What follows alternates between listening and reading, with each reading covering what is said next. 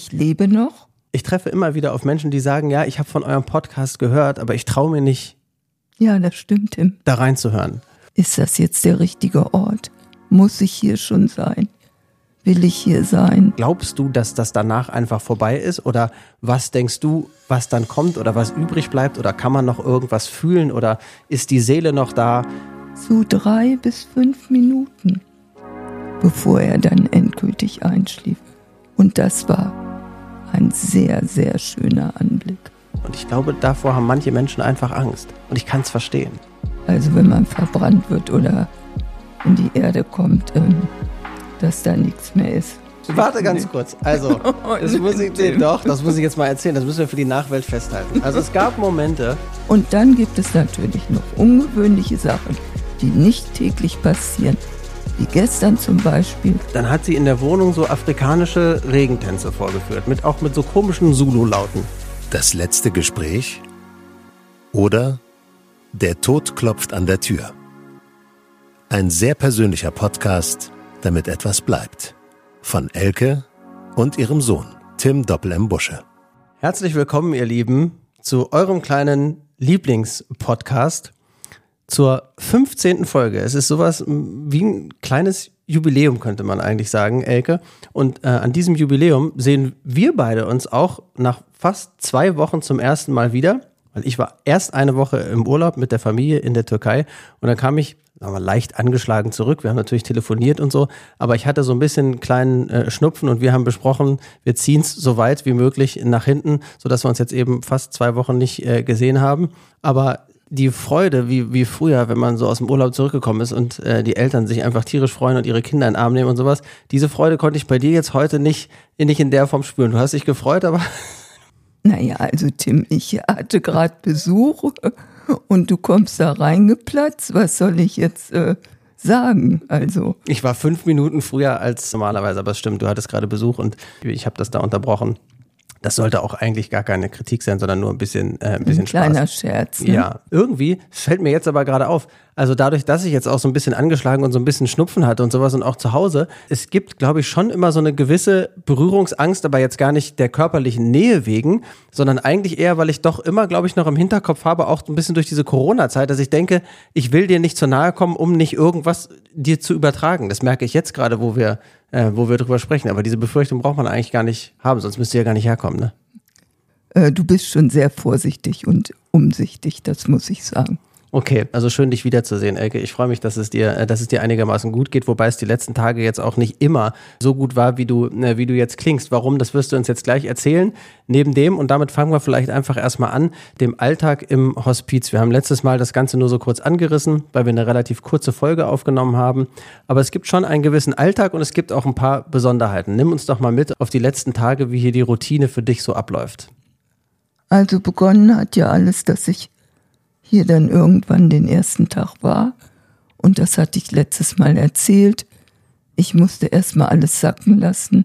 Ich konnte eigentlich auch einen Tag später noch nicht richtig begreifen, oh, jetzt bist du im Hospiz.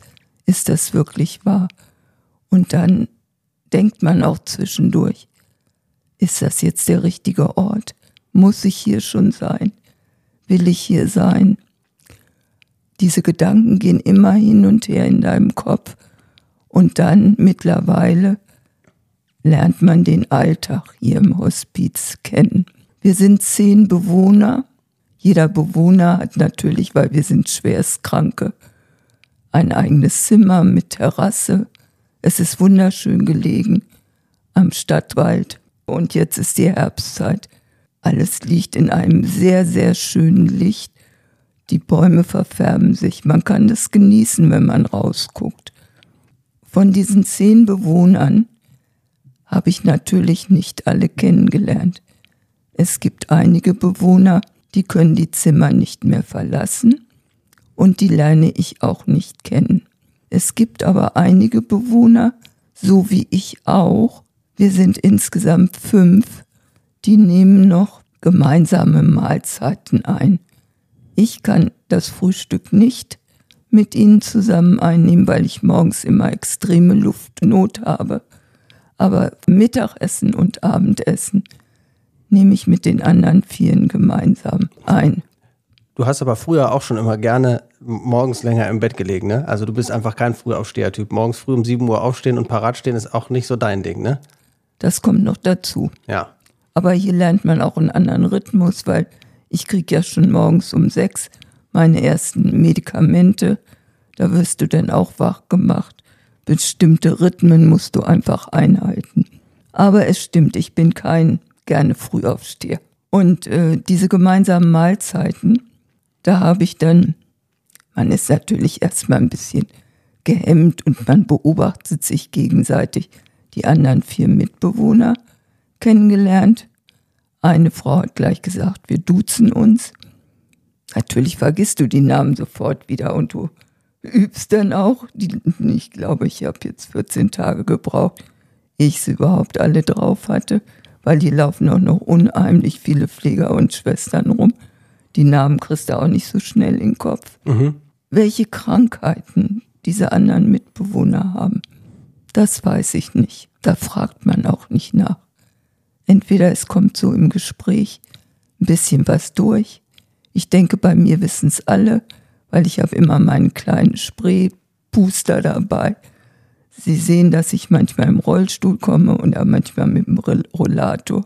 Aber hast du das Gefühl, das ist so ein bisschen das ungeschriebene Gesetz, also dass man sich nicht einfach offensiv fragt, du, warum bist du hier und welche Krankheit hast du? Ich glaube ja. Mhm. Weil wenn es jemand erzählen will, dann erzählt man's. Und wenn nicht, dann nicht. Aber jeder weiß, der da mit am Tisch sitzt, dass er sterben muss. Ich erzähl's mal an einem Beispiel, das kann ich einmal ganz gut. Mhm.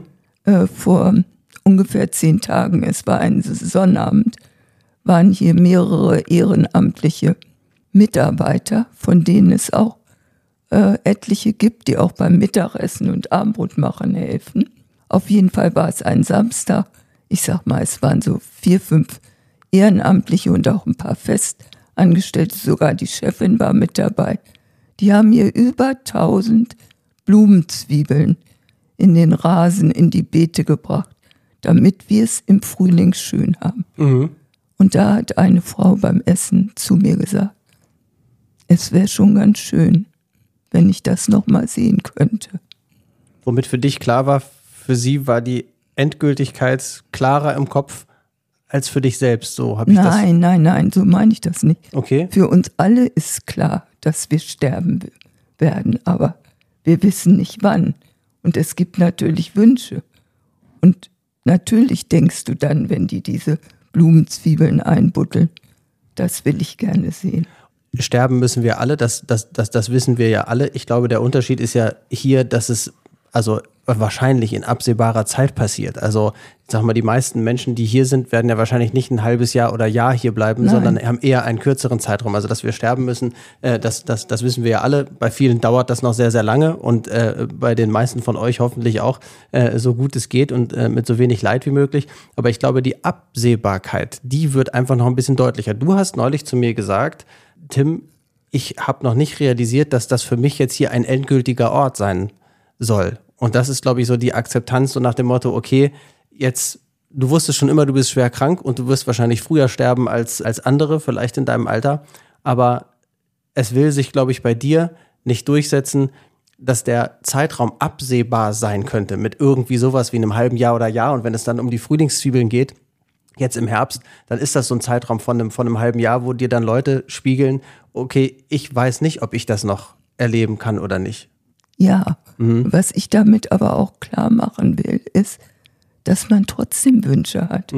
Auch wenn man im Kopf hat und sich vor Augen malt, nein, das wirst du nicht mehr sehen. Aber man hat trotzdem diese Wünsche.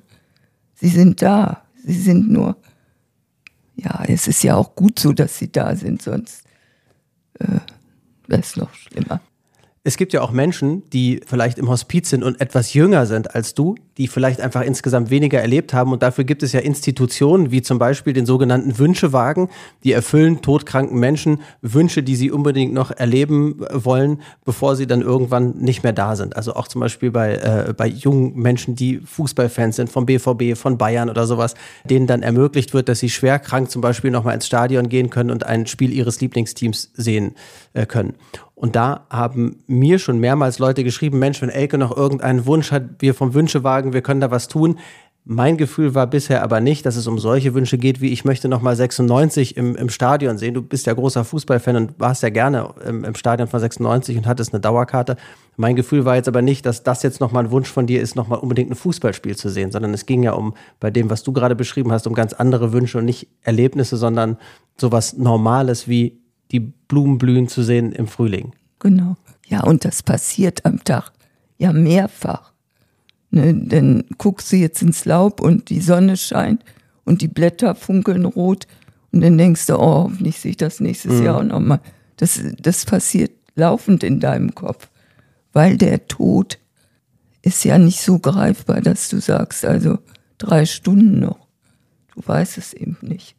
Und das ist ja auch gut so, dass man diese Wünsche hat.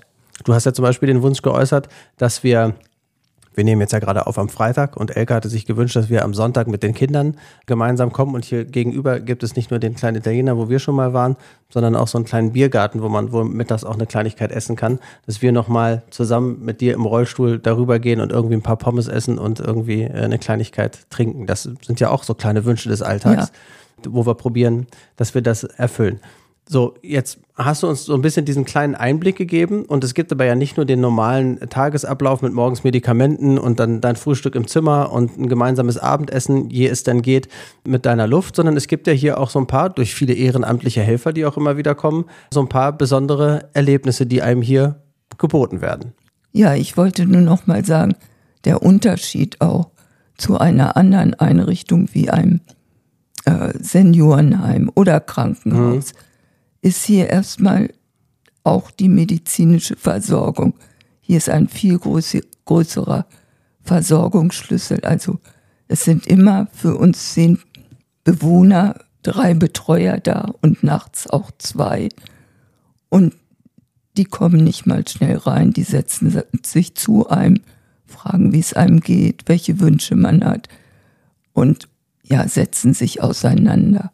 Wenn du bestimmte Probleme hast, wie bei mir mit der Luft, dann spricht man auch darüber. Also es passiert ganz viel. Und dann gibt es natürlich noch ungewöhnliche Sachen, die nicht täglich passieren. Wie gestern zum Beispiel hatten wir ein kleines Konzert.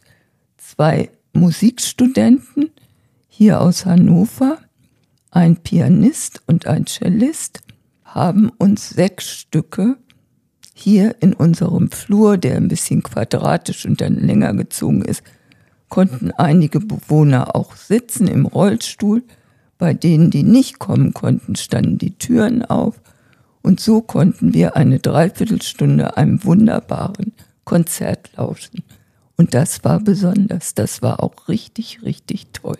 Und an dieser Stelle lohnt es sich, glaube ich, mal einen Appell zu setzen, wo auch immer ihr unseren Podcast hört, äh, in Deutschland oder auf der ganzen Welt. Es gibt ja überall Hospize und da sind die Bewohner und Bewohnerinnen und auch die äh, Mitarbeitenden sicherlich immer wieder auf freiwillige Hilfe angewiesen. Das heißt, wenn ihr was Besonderes könnt, wenn ihr musikalisch seid, wenn ihr gut vorlesen könnt, äh, wenn ihr gut kochen könnt oder überhaupt euch gerne mit Menschen beschäftigt, dann fragt doch einfach mal beim Hospiz bei euch um die Ecke in der Stadt, im Ort, im Dorf, in der Gemeinschaft, ob die vielleicht Hilfe brauchen, weil ich glaube, anbieten kann man gar nicht genug. Und wenn man dann solche schönen Erlebnisse schenken kann, dass äh, jemand wie du dich dann auch freust, äh, hier mal so ein kleines Konzert zu erleben, finde ich eine ganz, ganz tolle Sache. Jetzt haben wir noch ein paar Neuigkeiten für euch.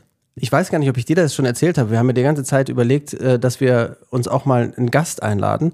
Und ich habe eine erste Zusage bekommen für einen Gast, weil wir ja vor drei oder vier Folgen auch mal über Sterbehilfe gesprochen haben und festgestellt haben, wir beide kennen weder die rechtliche noch die äh, moralische noch auch die medizinische Lage. Also wie funktioniert Sterbehilfe? Was ist Sterbehilfe eigentlich genau? Welche Formen gibt es denn eigentlich? Ich stelle mir das immer so vor, dass es so ist, dass man irgendwie eine Spritze angeschlossen bekommt und wenn man dann da selbstständig draufdrückt, dann wird man halt irgendwie innerhalb von kürzester Zeit irgendwie sterben. Ob das so am Ende funktioniert oder nicht, das weiß ich gar nicht und ich weiß auch überhaupt nicht, was erlaubt ist. Und deswegen haben wir geschafft, euch jemanden einzuladen, der in den nächsten ein, zwei Ausgaben für uns da sein wird. Wir müssen mal gucken, wie wir das organisatorisch machen, ob der dann hierher kommt oder ob ich zu dem fahre und das Interview aufnehme und wir es dann in unseren Podcast einbauen. Aber ich würde gerne kurz sagen, äh, wer es ist, weil die Zusage ist mittlerweile da. Und zwar hat Elke den Kontakt vermittelt über einen äh, Bekannten, der heißt Dr.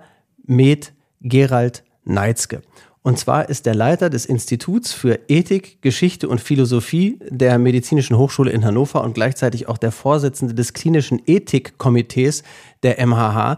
Das heißt, es ist jemand, der sich mit, mit Medizin, Ethik und eben auch ganz viel mit Sterbehilfe beschäftigt und dazu auch äh, Vorlesungen hält vor Studierenden und äh, auch ganz, ganz viele äh, wissenschaftliche Dissertationen veröffentlicht hat. Also jemand, der sich wirklich sehr, sehr gut auskennt. Und ich bin sehr gespannt, was wir von dem alles erfahren. Und deswegen an dieser Stelle die kleine Bitte, wenn ihr Fragen rund um Sterbehilfe habt, was euch so interessiert, dann kontaktiert uns gerne. In den Show Notes findet ihr äh, eine Kontakt-E-Mail-Adresse, unter der ihr mir gerne schreiben könnt. Dann nehmen wir auch eure Fragen in dieses Interview mit.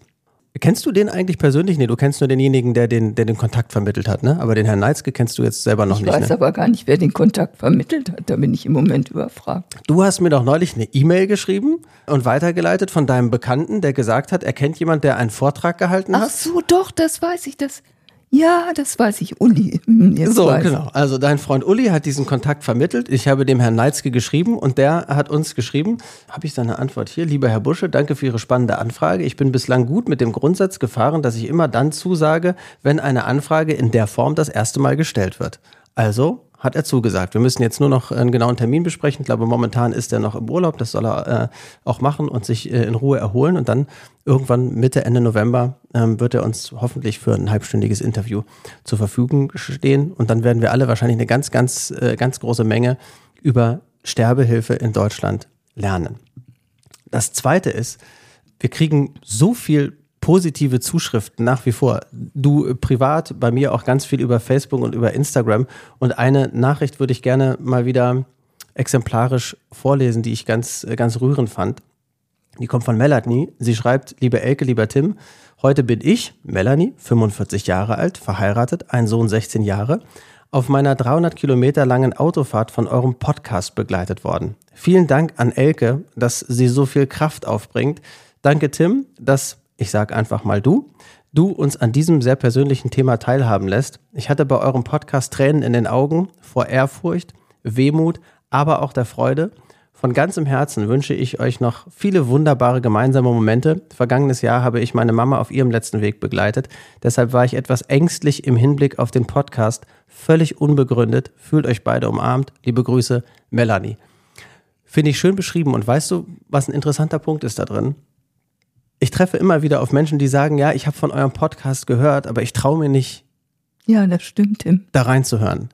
Und es ist ja schön, dass es überhaupt so viele Menschen gibt, die schon reinhören, aber ich glaube, der Respekt und die Hürde, sich selber auch möglicherweise mit seinem eigenen äh, Tod und auch mit dem von Verwandten und gerade auch äh, den, den, den eigenen Eltern oder äh, anderen einem nahestehenden Menschen zu beschäftigen, ist für viele nach wie vor sehr, sehr schwierig. Ja, aber ich glaube, das, was die Melanie jetzt geschrieben hat, das trifft es gut, weil man muss ja keine Angst haben, unseren Podcast zu hören, weil wir geben ja auch immer ein bisschen was Fröhliches zurück. Und das wollen wir ja auch erreichen.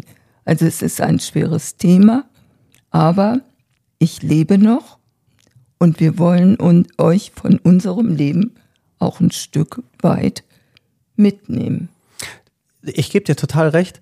Ich glaube nur, dass die Art und Weise, wie wir damit umgehen, für viele zwar auch ein bisschen Vorbildfunktion hat, aber einem vielleicht auch spiegelt, dass man in der Offenheit mit seinen eigenen Angehörigen vielleicht bisher nicht gesprochen hat oder in der Vergangenheit auch nicht gesprochen hat und einen deswegen vielleicht diese Themen dann auch einholen, dass es einem Unbehagen äh, ist, uns zuzuhören, während man sich selber vor Augen spiegelt, dass man vielleicht auch was verpasst hat oder dass man eigentlich auch aktiv werden müsste, weil man in der Familie auch ähnliche Fälle hat und weiß, man müsste eigentlich da mal offen hingehen und sagen, pass auf, lass uns beiden mal offen reden. Es ist möglicherweise bald zu Ende und wir haben uns noch ein paar Dinge zu erzählen. Und ich glaube, davor haben manche Menschen einfach Angst. Und ich kann es verstehen. Okay, trotzdem kommen wir jetzt noch mal zu unseren. Nee, Tim, Was? Ich will dir jetzt noch eine Frage stellen. Ja, das wollte die ich doch mit gerade dem, einleiten. Ja, okay. äh, die was mit dem Hospiz auch zu tun Ach so, hat. okay, ja. Und zwar habe ich ja letzte, vorletzte Woche Dienstag diesen Anruf gekriegt und habe dann dich auch angerufen, habe gesagt, Tim, ich muss mich innerhalb von wenigen Stunden entscheiden, ins stationäre Hospiz zu gehen. Ja oder nein. Und dass es mir schwer fällt. Mhm. Und du hast darauf nicht viel gesagt. Du hast dann nur gesagt, welches Hospiz ist es? Und ähm, dann habe ich gesagt, okay, dann rufe ich dich mittags nochmal an, wenn ich die Entscheidung gefällt habe. Mhm. Und die Frage, die ich dir jetzt stellen möchte, ist nicht, was du gedacht hast, als ich mich entschieden habe, sondern als ich dich angerufen habe, in den drei Stunden, als ich mich noch nicht entschieden habe. Was ist dir da durch den Kopf gegangen? Ich glaube, Elke, gar nicht so viel, weil die Auseinandersetzung mit diesem Schritt, dass du den wahrscheinlich irgendwann gehst und wie ich damit umgehe, das habe ich, glaube ich, schon vorher abgeschlossen, weil mir war ja irgendwann auch klar, nachdem du aus dem, aus dem Krankenhaus damals gekommen bist äh, und du wieder nach Hause gekommen bist und wir dann auch angefangen haben, den Podcast aufzunehmen, dass die Situation zu Hause dauerhaft so nicht bleiben kann. Und dann hast du ja auch immer wieder gesagt, dass für dich sowas wie so ein Senioren- oder Pflegeheim oder irgendwie sowas nicht, äh, nicht in Frage kommt. Und dann hatte ich ja irgendwann so ein bisschen die Sorge, wie, wie, wie geht diese Situation zu Ende? Ich habe mich immer irgendwann nachts zu dir fahren äh, ähm, äh, gesehen, wenn du gerade in so einer Notsituation bist und mich noch schaffst, irgendwie zu kontaktieren und ich komme dann zu dir nach Hause und weiß eigentlich gar nicht, was ich tun soll. Da haben wir auch schon mal drüber gesprochen. Und ich glaube, der, der Game Changer für mich war der Moment, als deine Freundin uns besucht hat und uns überhaupt von diesem Hospiz erzählt hat. Und als ich dann hier zu diesem Sommerfest gegangen bin, war mein Gefühl, das ist eigentlich genau das Richtige für dich. Ja, es ist ein Ort, der nicht ist wie ein Krankenhaus mit all den Dingen, die du selber auch gerade schon äh, beschrieben hast. Auf der anderen Seite gibt es mir persönlich eine ähnliche Sicherheit wie vielleicht auch dir. Da sind nämlich Menschen, die professionell mit deiner, mit deiner Krankheit und auch mit dem krassen Moment umgehen können, wenn du mal wirklich Luftnot hast oder das körperlich irgendwie nicht mehr geht oder irgendetwas und ein Organ versagt oder ich weiß es nicht. Also, was hast du gedacht, Tim? Ja, pass auf, da Hoffentlich kommt, macht sie das. Nee, nicht hoffentlich, sondern ich war erleichtert. Als du mich angerufen hast und gesagt hast, du kannst diesen Platz kriegen, war ich erleichtert, weil ich mir ziemlich sicher war, dass du sagen wirst, du machst das. Und erleichtert würde eigentlich so böse klingen nach dem Motto irgendwie, ich wollte mich nicht mehr kümmern. Das hat damit aber gar nichts zu tun. Ich komme ja jetzt nicht weniger oft Nein, äh, äh, nicht. hierher, als ich zu dir komme. Aber dieses, dieses Gefühl zu wissen, dass Menschen um dich rum sind, die wissen, wie sie mit dir umgehen müssen, dass du nicht alleine bist und das vor allen Dingen nicht ständig, also es bringt ja auch nichts, wenn ich dich anrufe und sage, Elke, Mensch, du hast wieder zwei Kilo abgenommen, du musst was essen. Ich muss es nicht mehr beobachten. Ich bin ein bisschen aus dieser medizinischen Verantwortung raus, für die ich die Verantwortung auch gar nicht übernehmen kann, sondern das müssen ja professionelle Leute machen, so wie hier. Und ich finde, für uns können wir uns jetzt wieder viel mehr auf die zwischenmenschlichen Dinge konzentrieren. Äh, Du bist näher dran. Wir können in, in Ruhe miteinander sprechen. Ich weiß, wenn ich gehe, bist du nicht alleine. Es wird sich um dich gekümmert und all sowas, ja. Vorher hatte ich, glaube ich, auch immer so ein bisschen so ein schlechtes Gewissen, wenn ich bei dir aus der Wohnung gegangen bin, weil ich immer so dachte, jetzt lasse ich sie da alleine und eigentlich ist sie aufgeschmissen. Ja. Und dieses, dieses Gefühl ist weg und mich beruhigt es, dass ich weiß, dass du hier einfach in guten Händen bist. So. Gut. Wa- Was hast du denn gedacht, was ich gedacht habe? Nein, ich habe gedacht, dass du denkst, hoffentlich, hoffentlich macht sie das. Nicht, dass du aus der Verantwortung rausgenommen bist, sondern auch eben keine Entscheidung fällen mehr musst. Also gravierende Entscheidungen, die vielleicht auch gegen meinen Willen sind, weil du nicht anders handeln kannst. Also zum Beispiel 110 anrufen nachts oder 112 heißt das, glaube ich, ja. Ja, aber auch wenn, wenn, so, wenn so ein Notfall eingetreten wäre, ich wäre zu dir gekommen und ich merke nur, du hast äh, Atemnot und ich sitze dann da bei dir, was hätte ich machen sollen? Ich hätte den Krankenwagen gerufen. Ja, das und dann wärst ich, du auf die Intensivstation gekommen und dann hätte man mich gefragt, okay, wie ist das jetzt mit irgendwelchen zusätzlichen Geräten, äh, lebenserhaltende Maßnahmen? Äh, dann hätte ich sagen müssen, ja, hat Elke alles ausgeschlossen und dann wäre da irgendwie so ein, so ein Drama auf der Intensivstation. Das ist ja auch, das will man ja auch alles gar nicht haben. Ja, Ich bin erleichtert. gut. Ich habe jetzt auch noch eine Frage an dich. Diesmal geht es ja scheinbar gar nicht so sehr um, um unsere zwischenmenschliche Beziehung und was wir so gegenseitig voneinander mitgenommen haben. Aber ich habe gestern mit, äh, mit meinem sehr, sehr guten Freund Jens telefoniert und äh, der hat so ein bisschen den Religionsgedanken angeschoben. Und dann fiel mir ein, darüber haben wir wirklich auch noch nie gesprochen. Also wir sind ja beide nicht sehr gläubig, ne? Also du bist ja nicht jetzt sehr, sehr äh, christlich gewesen in deinem Leben oder hast gebetet oder sonst irgendwas oder warst häufig in der Kirche. Du hast mich auch nicht taufen lassen, weil du mir die Entscheidung freigestellt hast. Ich bin also auch bisher weder äh, katholisch noch evangelisch. Aber ich will auch gar nicht über Religion reden, sondern eigentlich der sozusagen der Schritt, der dann danach kommt. Im Glauben ist es ja so, in, in, in verschiedensten Religionen, dass das Leben mit dem Tod eben einfach irgendwie nicht vorbei ist, sondern dass danach irgendwas kommt. Und ich glaube, auf diese Frage hat Jens auch abgezielt. Mich würde wirklich interessieren, welche Gedanken hast du? Wir haben häufig über den Moment gesprochen, dass du vor dem Moment des Sterbens keine Angst hast und sowas. Aber glaubst du, dass das danach einfach vorbei ist? Oder was denkst du, was dann kommt oder was übrig bleibt? Oder kann man noch irgendwas fühlen? Oder ist die Seele noch da? Keine Ahnung. Hast du dich damit mal beschäftigt? Hast du irgendwelche Gedanken dazu? Erstmal um zu antworten, also als Kind, bis ich 20 Jahre alt war, bin ich evangelisch erzogen worden und ich war ein absoluter Fan der evangelischen Kirche. Ich konnte fast die ganze Bibel auswendig. Ich bin auch zum Konfirmationsunterricht gegangen und konfirmiert worden.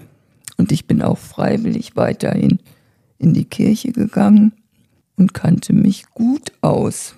Jetzt habe ich aber wirklich was gelernt und das sind, glaube ich, die Dinge, das muss ich auch einmal einhaken, die Elke immer geärgert hat, dass mich solche Sachen eigentlich die interessiert haben und dass wir darüber nie geredet haben. Aber das hätte ich tatsächlich nicht gewusst, wenn mich das jemand gefragt hätte. Also insofern haben wir schon wieder äh, was gewonnen mit unserem kleinen Lieblingspodcast. Ja, aber dann kamen irgendwie die politischen Jahre, die 68er, andere Orientierung politisch und äh, auch die Auseinandersetzung mit der Kirche. Und dann bin ich eben ausgetreten aus der Kirche, auch nicht mehr überzeugt davon. Und so habe ich das natürlich nicht direkt an dich weitergegeben, aber ich habe immer gesagt, ohne Konfession, äh, das kannst du dann irgendwann selbst entscheiden, wenn du das möchtest. Jetzt zu der eigentlichen Frage, das Leben nach dem Tod. Ich denke, dass es kein Leben nach dem Tod gibt. Und ich ähm, habe da auch nie drüber nachgedacht. Vielleicht als junger Mensch mal, dass man irgendwie in den Himmel kommt oder in die Hölle. Aber daran glaube ich überhaupt nicht mehr. Und ich glaube auch, also wenn man verbrannt wird oder in die Erde kommt, ähm, dass da nichts mehr ist. Aber jetzt erzähle ich doch noch mal einen Schwank aus, aus vergangenen Zeiten, ja. Weil wahrscheinlich hast du das Gefühl, dass, dass es danach nicht weitergeht, weil du bist ja schon das zweite Mal da. Ach du, du so, weißt, das ist worauf- aber, ja, das sind aber ganz uralte Geschichten. Warte ganz kurz. Also, das muss ich, nee, doch, das muss ich jetzt mal erzählen. Das müssen wir für die Nachwelt festhalten. Also es gab Momente, Elke und ich haben äh, in so einer viereinhalb Zimmer Wohnung Altbau gewohnt. Die gehörte, die gehörte Elke, hat El- Elke irgendwann gekauft. Und in so überschwänglichen Momenten, wenn Elke gute Laune hat, dann hat sie in der Wohnung so afrikanische Regentänze vorgeführt, mit auch mit so komischen Zulu-Lauten, nenne ich Ja. das mal Ja, stimmt. da hast du, du hast dann immer gesagt, du beschwörst halt irgendeinen, irgendeinen Gott, ich weiß es nicht, irgendeinen Heiligen, ist, und hast dann immer gesagt, das sind so Regentänze und du wolltest mir immer verklickern, dass das halt in dir ist Und das in meinem ersten Leben ich und in deinem eine, ersten Leben. schon eine afrikanische Königin war. So. Also insofern bist du ja schon das zweite Mal da. Ob du noch eine dritte Chance kriegst oder nicht, das, äh, das, das, das werden wir dann irgendwann erleben. Aber daran musste ich wirklich irgendwie denken, weil ich meine, das ist ja, das ist ja nicht unmöglich, ne? Rein theoretisch ist erstmal vieles Nee, aber möglich dass und du denkbar. das noch im Kopf hast, das finde ich jetzt wirklich super. Weil du das immer gefühlt hast und du hast das ganz ernsthaft, zwar zwischendurch auch gelacht und sowas, aber von den Bewegungen her würde ich auch sagen, das hat jetzt nicht viel Europäisches gehabt. Und ich muss es euch sagen, ich habe das öfter getan. Nicht nur ein, zweimal, sondern ich habe Auch wenn ich nicht dabei war? Vielleicht. Es kann schon sein. Okay. So, man das, aber das Komische daran ist, ähm, das fällt mir jetzt auf, ich war ja selber in meiner Jugend auch großer Reggae- und, und, und, und Rasta-Fan und habe mich ja viel mit, mit Bob Marley und dem äh, vertriebenen afrikanischen Volk aus, aus, aus ihrem afrikanischen Kontinent der Sklaverei und all diesen Dingen und fühlte mich da ja auch irgendwie sehr, sehr hingezogen. Und du mit der afrikanischen Königin, die noch Regentänze kann, also irgendwie Vielleicht sind auch unsere Vor, Vor, Vor, Vor, Vor, Vor, Vorfahren, vielleicht ist da auch noch ein bisschen irgendwie was drin. Ist auf jeden Fall, finde ich, sehr, sehr interessant und spannend. Ich wusste aber eben nicht, wie du mit diesem Gedanken umgehst, ob du denkst, irgendwas kommt da. Also, weißt du, vielleicht irgendwie so ein langer Tunnel und alles ist voller Farben und es ist halt einfach irgendwie schön. Es gab ja schon, aber in der Sendung, als ich noch Radio gemacht habe, haben wir mal einmal über so Nahtoderlebnisse gesprochen, wo Menschen quasi wirklich schon einmal quasi im Jenseits waren und zurückgekommen sind und die alle immer gesagt haben, dass es ein unfassbar schönes Gefühl ist, weil da einfach irgendwie tolle Dinge und Farben und Lichter und sie einfach ganz, ganz viel Wärme gespürt haben. Und das fand ich für mich beruhigend, weil ich ja selber auch ein bisschen Angst habe davor, wenn ich irgendwann äh, von dieser Welt gehen muss, weil ich Angst habe vor diesem, vor diesem Moment. Aber mich hat es beruhigt, dass alle Leute, die das schon mal in irgendeiner Form erlebt haben, die sind irgendwie zum Teil ertrunken oder sind irgendwie ohnmächtig gewesen und äh, hatten dann Herzstillstand und so. Die haben alle eher positiv davon geredet. Nicht, dass man den Moment nochmal haben will, aber dass es trotzdem in dem Moment irgendwie immer etwas Schönes war. Also ich kann das nur bestätigen, nicht von mir selbst, aber als Manfred, mein Mann gestorben ist, ich war ja dabei, kam er auch irgendwann in diese sogenannte, so nenne ich es, äh, Zwischenwelt. Ein Lächeln ging über seine Lippen und das dauerte schon, sage ich mal, so drei bis fünf Minuten, bevor er dann endgültig einschlief. Und das war ein sehr, sehr schöner Anblick. Das kann ich nur sagen. Insofern bestätige ich das, Tim. Hoffen wir einfach mal, dass uns dieser Moment noch ein bisschen äh, erspart bleibt und wir noch viele Folgen aufnehmen können. Ihr könnt euch auf jeden Fall erstmal freuen auf eine Folge, wo es um Sterbehilfe geht. Nochmal die Bitte an euch, wenn ihr da irgendwelche Fragen habt, dann lasst sie uns gerne zukommen. Schreibt mich an über unsere Social Media Kanäle oder über die E-Mail-Adresse, die in den Show Notes angegeben ist. Und ansonsten harren wir äh, der Dinge und äh, hier passiert eine Menge und ich denke, wir werden auch in zwei Wochen wieder ganz, ganz viel zu erzählen haben. Diesmal war es ja wirklich sehr, sehr intensiv. Wenn ihr auch dazu Feedback habt, dann äh, meldet euch gerne bei uns. Ansonsten gehabt euch erstmal wohl die nächsten zwei Wochen und macht's gut, ihr Lieben. Und auch ich sage wie immer, tschüss, bis zum nächsten Mal. Das letzte Gespräch oder Der Tod klopft an der Tür. Ein sehr persönlicher Podcast, damit etwas bleibt. Von Elke und ihrem Sohn, Tim Doppel M. Busche.